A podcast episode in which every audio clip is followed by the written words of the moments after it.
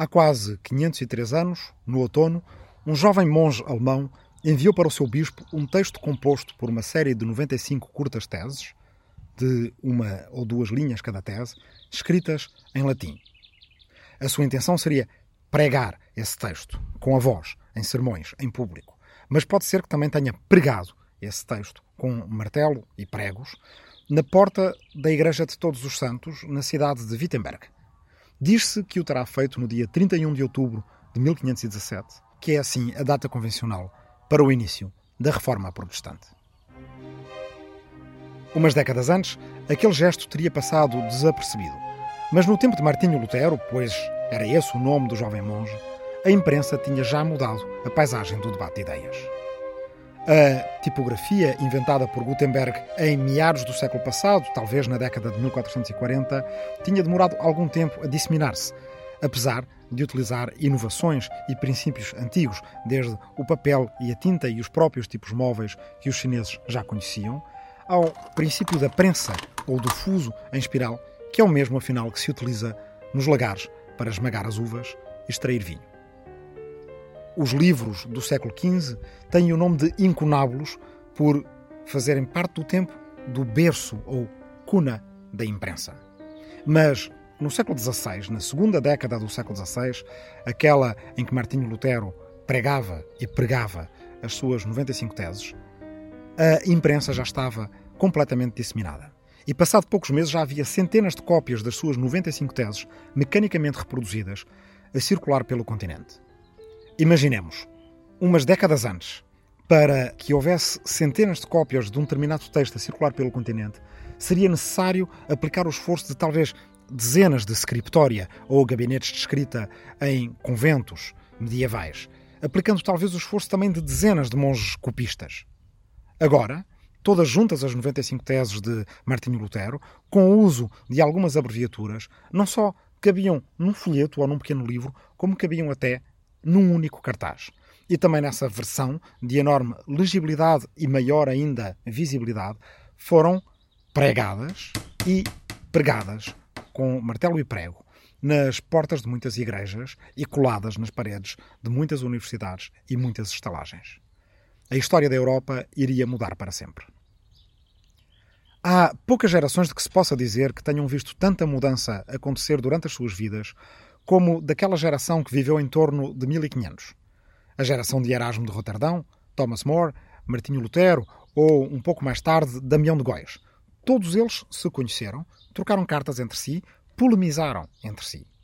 A polémica das indulgências papais, que tinha motivado as 95 teses de Martinho Lutero, não era desconhecida de nenhum destes autores.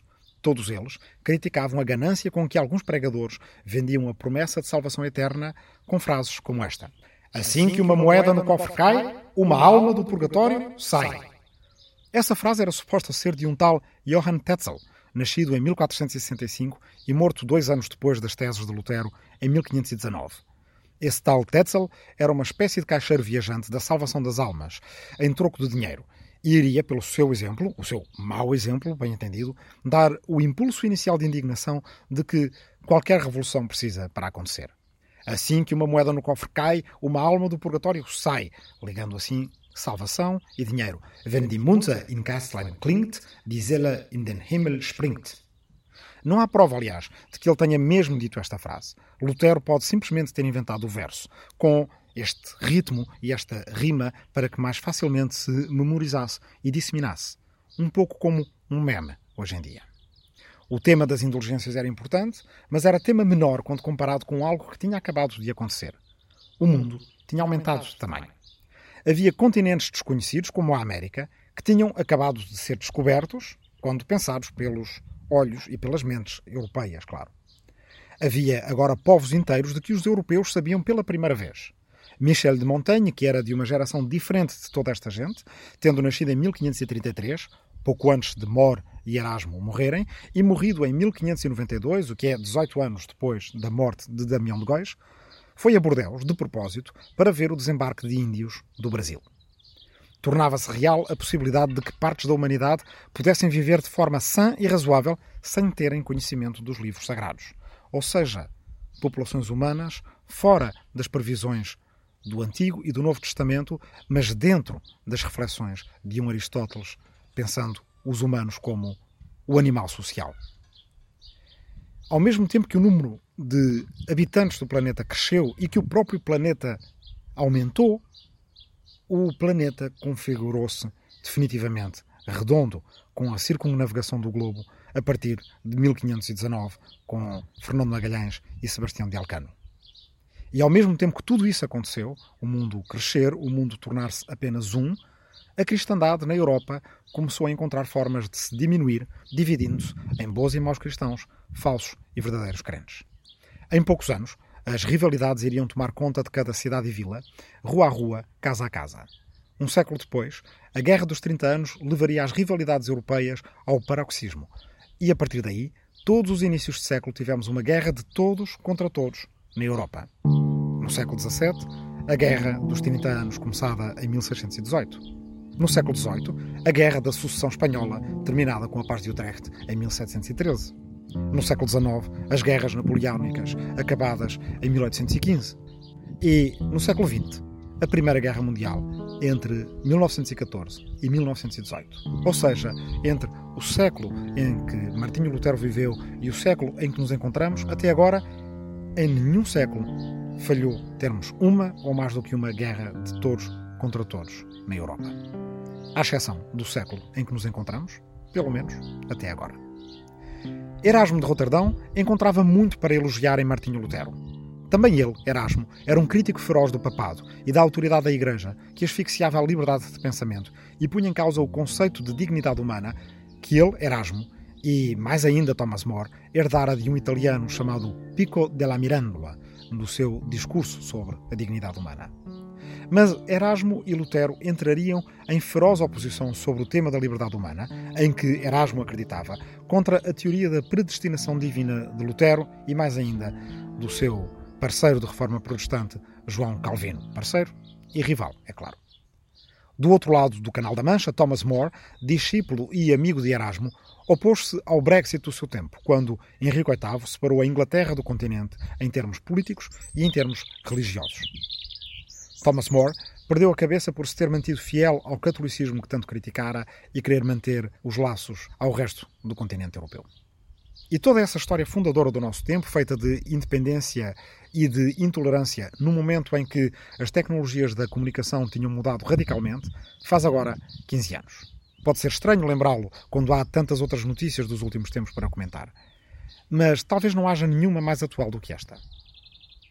Talvez o elemento mais importante daquilo que sucedeu na Europa a partir de 1516, o ano da publicação da Utopia de Thomas More, e 1517, o ano da publicação das teses de Martinho Lutero, é que tudo isto foi mesmo muito rápido. É fácil começar uma luta, mas depois de começada não se sabe como acabar com ela. Quem disse esta frase?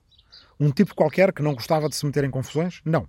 Foi dita pelo próprio Martinho Lutero e poucos anos depois das suas 95 teses, em 1524. É verdade que na frase anterior já dissera: se esta matança começa, não parará antes que tudo esteja destruído. A própria Alemanha seria devastada. O assunto de que ele tratava então, poucos anos depois de se ter tornado famoso em todo o continente, era extremamente sério. Tratava-se da revolta de camponeses liderada por Thomas Munzer, que, em sua opinião, estava a fazer só aquilo que Lutero antes tinha pregado e que viria a morrer no ano seguinte. Falamos de Thomas Munzer. Morreu Thomas Munzer e morreram mais umas dezenas de milhares dos seus seguidores quando a revolta foi reprimida. Munzer não foi em paz.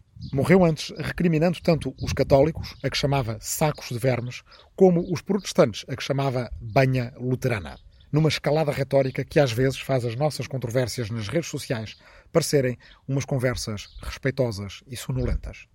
Mas Munzer tinha razão. Ele estava só a fazer aquilo que Lutero tinha feito também, misturando argumentos teológicos com insultos a tudo e a todos. O Papa, para ele, era a coisa mais reles de todas as coisas reles. Embora o meu insulto luterano favorito tenha sido contra outro teólogo protestante, de quem o bom doutor Martinho Lutero disse uma vez percebes tanto de teologia como uma vaca em cima de uma amendoeira. Mas Lutero tinha razão também. As coisas podiam escalar e descontrolar-se numa época em que se misturasse religião, política e uma revolução nos média. Ele bem o sabia. Afinal, fora só sete anos antes que ele pregara na sua porta da igreja em Wittenberg as tais 95 teses em latim sobre as indulgências. Antes de as pregar, como vimos, tinha-as mandado por carta ao seu bispo e pedia apenas um debate entre ele e os seus pares religiosos. Mas, se em apenas algumas semanas alguém se lembrou de traduzir as 95 teses para alemão e imprimi-las, o que lhes deu uma expansão ainda maior do que elas já tinham tido impressas em latim, agora já não são só centenas de exemplares, mas milhares e milhares que circulam por toda a Europa Central. Sem imprensa, poderia ter acontecido a Lutero o mesmo que acontecera duas gerações antes apenas a um teólogo boêmio, ou seja, boêmio da Boêmia, em torno de Praga, chamado Jan Hus, que fora queimado na fogueira e de quem Lutero ouvira falar vagamente. Apenas vagamente.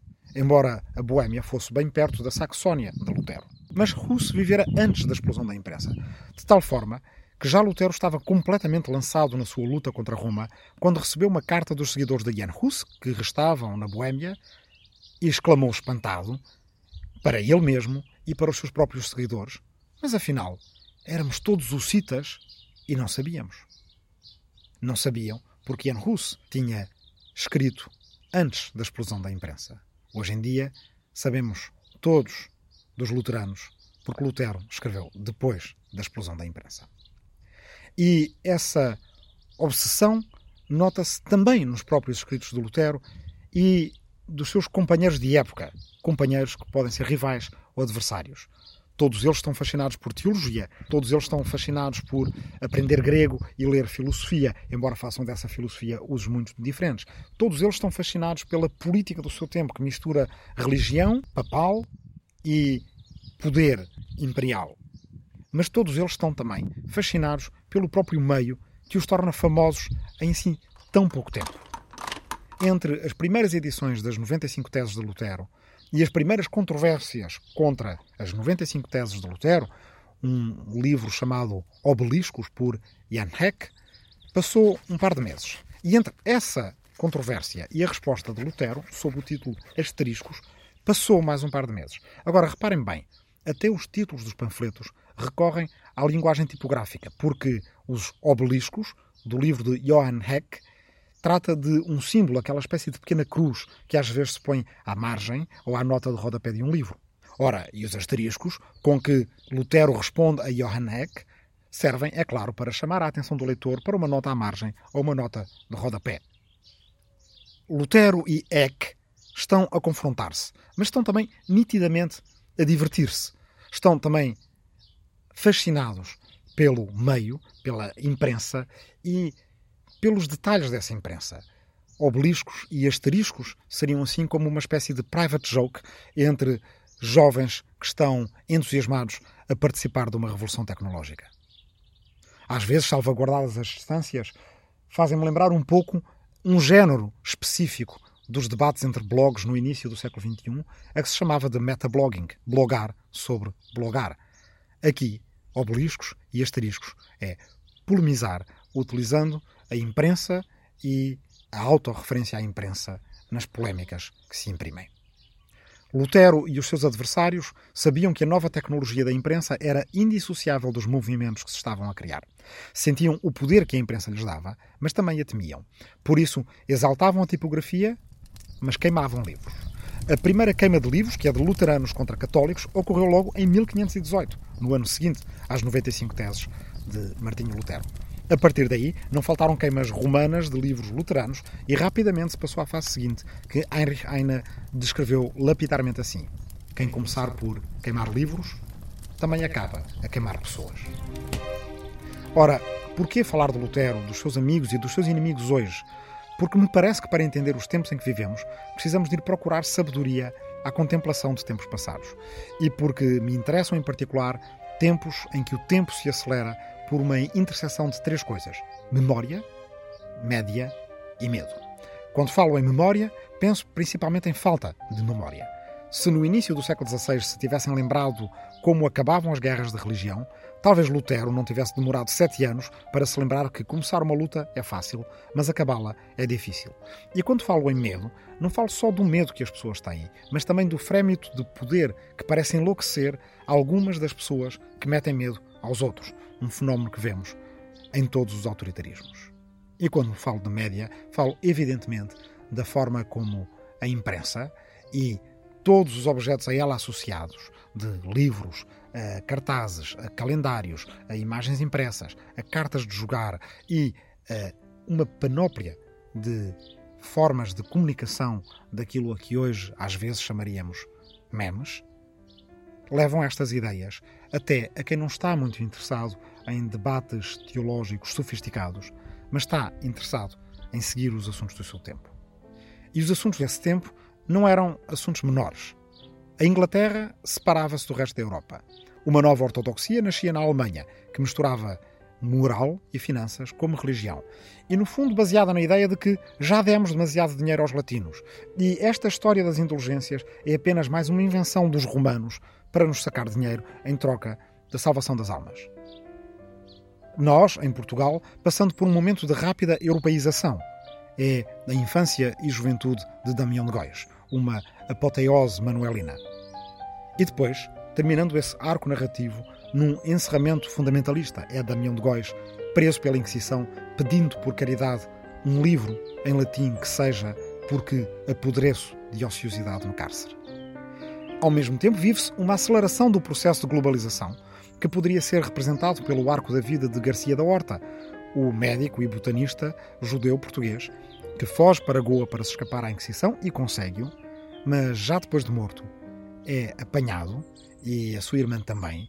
A sua irmã é condenada pela Inquisição e Garcia da Horta é desenterrado e os seus restos mortais queimados.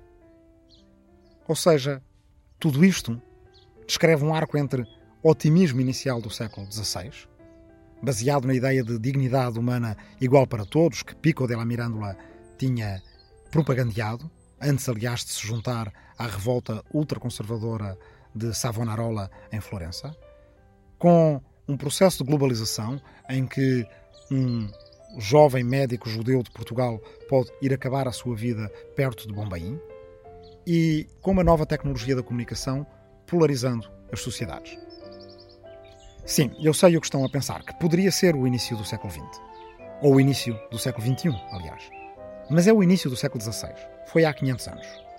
Já vimos como a geração de Erasmo e Thomas More, Lutero e Loyola, Damião de Góis e Garcia da Horta foi das que mais mudanças viu no mundo no decurso das suas vidas. Em alguns casos, as suas biografias vão desse otimismo até ao cadafalso, onde More perdeu literalmente a cabeça, ou um mundo que vai da viagem pela Europa ou pelo mundo até às celas e às fogueiras da Inquisição, nos casos de Damião de Góis e de Garcia da Horta. A transformação estrutural das tecnologias da comunicação, como vimos, desempenhou um papel central nas grandes convulsões daquela era. A imprensa baixou o preço de um livro que antes custaria 260 dias de trabalho a adquirir, para apenas um dia de trabalho. E daqui a pouco tempo será apenas algumas horas de trabalho. Esta estatística, no entanto, não dá uma ideia completa da radicalidade daquela transformação, porque a maior parte das pessoas não liam livros, mas sim panfletos, e estes custavam ainda menos a produzir e a adquirir. E por sua vez, esses panfletos não eram todos lidos sossegadamente em casa de si para si, eram lidos em voz alta nas ruas ou em casa junto à lareira, com mais gente ouvindo. Na Alemanha, grande parte das notícias e polémicas entre protestantes e católicos fizeram-se através de uma espécie de folhetos de cordel chamados Flugschriften.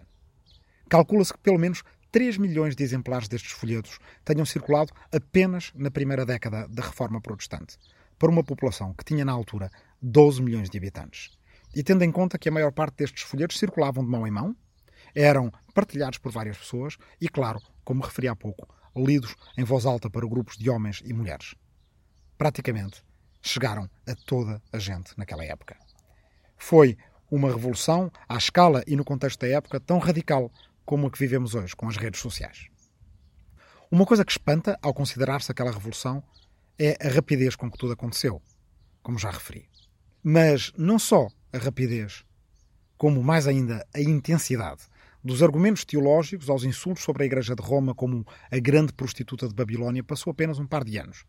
E mais impressionantes ainda do que os textos eram as imagens que encabeçavam os folhetos. Desenhos hediondos do Papa como um monstro com vários pares de seios e feições demoníacas, que certamente não conseguiam sair da cabeça daqueles que os viam e que se reproduziam depois através do discurso falado. O Papa era demoníaco, Lutero era demoníaco também, todos eram demónios, todos os adversários estavam do lado do diabo. E também por isso, ser tolerante com o diabo era perder a sua alma. E ser tolerante era, portanto, um vício e não uma virtude. A virtude estava na intolerância. Ora, esta discussão sobre o que acontece no século XVI, através de uma revolução na forma de comunicar, que tem a ver com técnica, mas depois tem a ver com cultura também e conteúdo, evoca uma outra discussão histórica sobre a Revolução Francesa, de que se perguntava há mais de 100 anos se tinha sido culpa de Rousseau ou culpa de Voltaire, la faute à Rousseau ou la faute à Voltaire, sem se chegar a nenhuma conclusão definitiva, a não ser que o facto de as ideias terem corrido durante todo o século XVIII teria feito gerar uma revolução no fim desse mesmo século XVIII. E essas duas discussões evocam uma outra, que é a nossa própria, a partir de 2016, o ano zero do nacional-populismo, com o Brexit e com Trump à cabeça, mas também Bolsonaro no Brasil. Together we will make America great again. 17 million people have said we must leave the European Union. We now need a Brexit government. As eleições deram voz a quem não era ouvido. Desde então há uma discussão sobre as razões deste fenómeno global. O que é mais importante, a economia ou a cultura? A discussão sobre se a culpa do nacional-populismo é uma consequência das transformações económicas ou uma consequência das transformações culturais arrisca-se a ser igualmente repetitiva à discussão de sobre a Revolução Francesa tinha sido la faute à Rousseau ou la faute à Voltaire. Aqui, economistas, com os seus matizes de marxistas a liberais, apostam, é claro, nas causas económicas. E é fácil pegar num gráfico do desemprego, da desigualdade ou da estagnação no crescimento e de calcá-lo nos acontecimentos políticos, desde a crise financeira de 2008 até aquilo por que estamos a passar agora, neste início de 2020. Também a verdade é que em história alguma coisa acontece sempre depois de outra coisa qualquer. E a experiência passada por exemplo, dos anos 30, diz-nos que a um colapso financeiro pode seguir-se uma depressão económica, a que pode seguir-se desemprego de massa, a que pode seguir-se racismo e fascismo. Por outro lado, temos também alguns contra-exemplos de revoluções que começam pela cultura antes de passarem para a economia. E também, no caso do nacional-populismo deste início do século XXI, há alguns países, como os Países Baixos ou os países escandinavos, que já tinham nacional-populismo antes da crise financeira. E há países que tiveram uma crise profundíssima sem terem um desvio à extrema-direita, como é o caso de Portugal. E temos os argumentos dos próprios nacional-populistas, que não se cansam de nos dizer aquilo a que venham. Eles querem e participam e fomentam uma guerra cultural. Para eles, 2016 foi a vingança por 1968. Para a maior parte de todas as outras pessoas, 1968 é uma memória distante que não justifica, em 2016, tanto rancor. Ora, a solução de compromisso será, é claro, argumentar que tudo tem importância. Foi a economia e foi a cultura também. E foi também a tecnologia, as comunicações, as redes sociais e os seus efeitos cognitivos. Mas, mesmo nessa solução de consenso multifactorial, para contentar a maior parte de nós em simultâneo, há prioridades. E mais uma vez, os economistas diriam, para utilizar a terminologia marxista, que é a economia, a infraestrutura, e que as ideias são apenas a superestrutura, a consequência epidérmica, superficial daquilo que verdadeiramente conta. É aí que me permito discordar. Aquilo em que as pessoas acreditam, aquilo em que as pessoas acreditam de certo ou de errado, é determinante. Independentemente da economia, o facto de que na geração de Erasmo e Lutero a maior parte das pessoas acreditava que o mundo ia acabar em breve, gerava comportamentos e decisões. Mas também a razão de se havia agora um mundo novo ou se o mundo que tínhamos era a mesma merda de mundo, como se referia a ele Erasmo e como se tinha referido a ele na sua infância um outro fanático e fundamentalista, desta vez católico, Giacomo Savonarola, em Florença, o tal que levou Pico della Mirandola a ir da defesa da dignidade humana até à defesa da fogueira das vaidades em Florença. A ideia de que o mundo que está a nascer agora pode ser um mundo novo, ou que o mundo em que estamos a viver agora pode ser uma merda de mundo, como no fundo sempre foi, é a hipótese de controvérsia que vamos explorar na próxima conversa. Agora, agora e mais agora, Seis Memórias do Último Milénio é um podcast de história para tempos de quarentena, para ajudar a passar o tempo pensando o tempo. Por Rui Tavares, para o público, com a edição de Ruben Martins, Marta Matias e Aline Flor. Esta é a nossa terceira memória, dedicada de forma genérica à globalização. E esta foi a terceira conversa da terceira memória. O seu título é Memória, Medo e Média. O texto deste episódio baseia-se em crónicas escritas para o Jornal Público entre o outono de 2018 e o verão de 2019. Agora, Agora e Mais Agora começou a ser escrito no outono de 2018 e estava a ser terminado agora na primavera de 2020, eh, quando a epidemia de Covid-19, o fecho das fronteiras dos Estados Unidos por Donald Trump e a declaração do estado de emergência em Portugal me deixaram e a minha família venturosamente presos nos Açores. E a este arquipélago e às suas gentes agradeço pelo acolhimento e pela inspiração. Agradeço também às instituições académicas que proporcionaram pensamento, boas condições de recepção, boas bibliotecas para trabalhar neste projeto de livro. A Universidade de Brown, em Rhode Island, nos Estados Unidos da América, a Universidade de Columbia, em Nova York, o IFIL Nova, Instituto de Filosofia da Nova, onde este podcast foi antes um ciclo de conferências, a Universidade do Massachusetts em Lowell, e as bibliotecas de Harvard, graças a um apoio do Real Colégio Complutense de Madrid. Agradeço às fundações Luso-Americana para o Desenvolvimento, SAB e Gulbenkian os apoios para estas estadias e atividades e agradeço a Onésimo Teutónio Almeida, Pierre Carrel Billard, João Constâncio, Franco Souza, José Manuel Martínez Sierra, Anne Stinkelmans e António Castro Freire o acolhimento académico, ou não só, e a amizade. A ilustração que podem encontrar no frontispício deste podcast, nos agregadores habituais e no site do público, representa Al-Farabi com a utopia de Thomas More na cabeça. Foi desenhada por Eduardo Viana. Agora, agora e mais agora, vai dedicado a todos os que estão de quarentena por estas semanas e, em particular, a quem está na minha aldeia de Arrifana, no Ribatejo. Os descendentes de quem criou a expressão que dá título a este podcast, como explicado no seu prólogo. Agora, agora e mais agora, vai também dedicado a todos os profissionais de saúde que estão a dar tudo pelo combate a esta pandemia, esperando que um dia tenham o vagar de o poder ouvir e que isso seja um pequeno sinal de reconforto. E agora, agora e mais agora, agora que já ultrapassámos tantos milhares de falecidos pela epidemia de Covid-19, vai em memória deles, daqueles que partiram nas últimas semanas. Obrigado.